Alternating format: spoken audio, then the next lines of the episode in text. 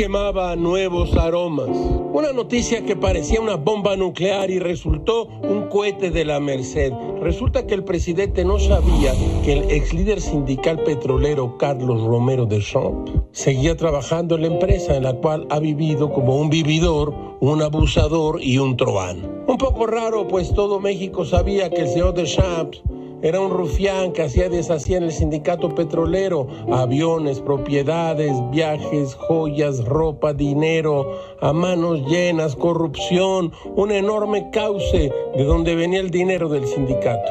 No menos cierto es el hecho que, desde que el gobierno de Carlos Salinas, después del quinazo, lo puso allí, todos los siguientes gobiernos le permitieron la impunidad de Romero Deschamps, así se llamaría, incluso el gobierno de López Obrador. Resulta que el presidente no sabía que Romero Deschamps estaba de año sabático, como se diga, y que pretendía seguir así hasta el dos mil veinticuatro, porque acumuló sus vacaciones desde que era niño chiquito. A partir de hoy renunció Romero por voluntad propia y por un exhorto del gobierno, dijo el presidente. Eso sí, sin presiones. Qué raro soluciona este gobierno sus litigios. No le abrieron al presunto ladrón una carpeta, no le pidieron que um, explicara ante un ministerio público si fuera el caso, no.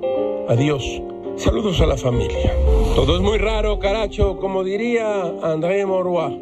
La confidencia descubre quién era o no digno de ella.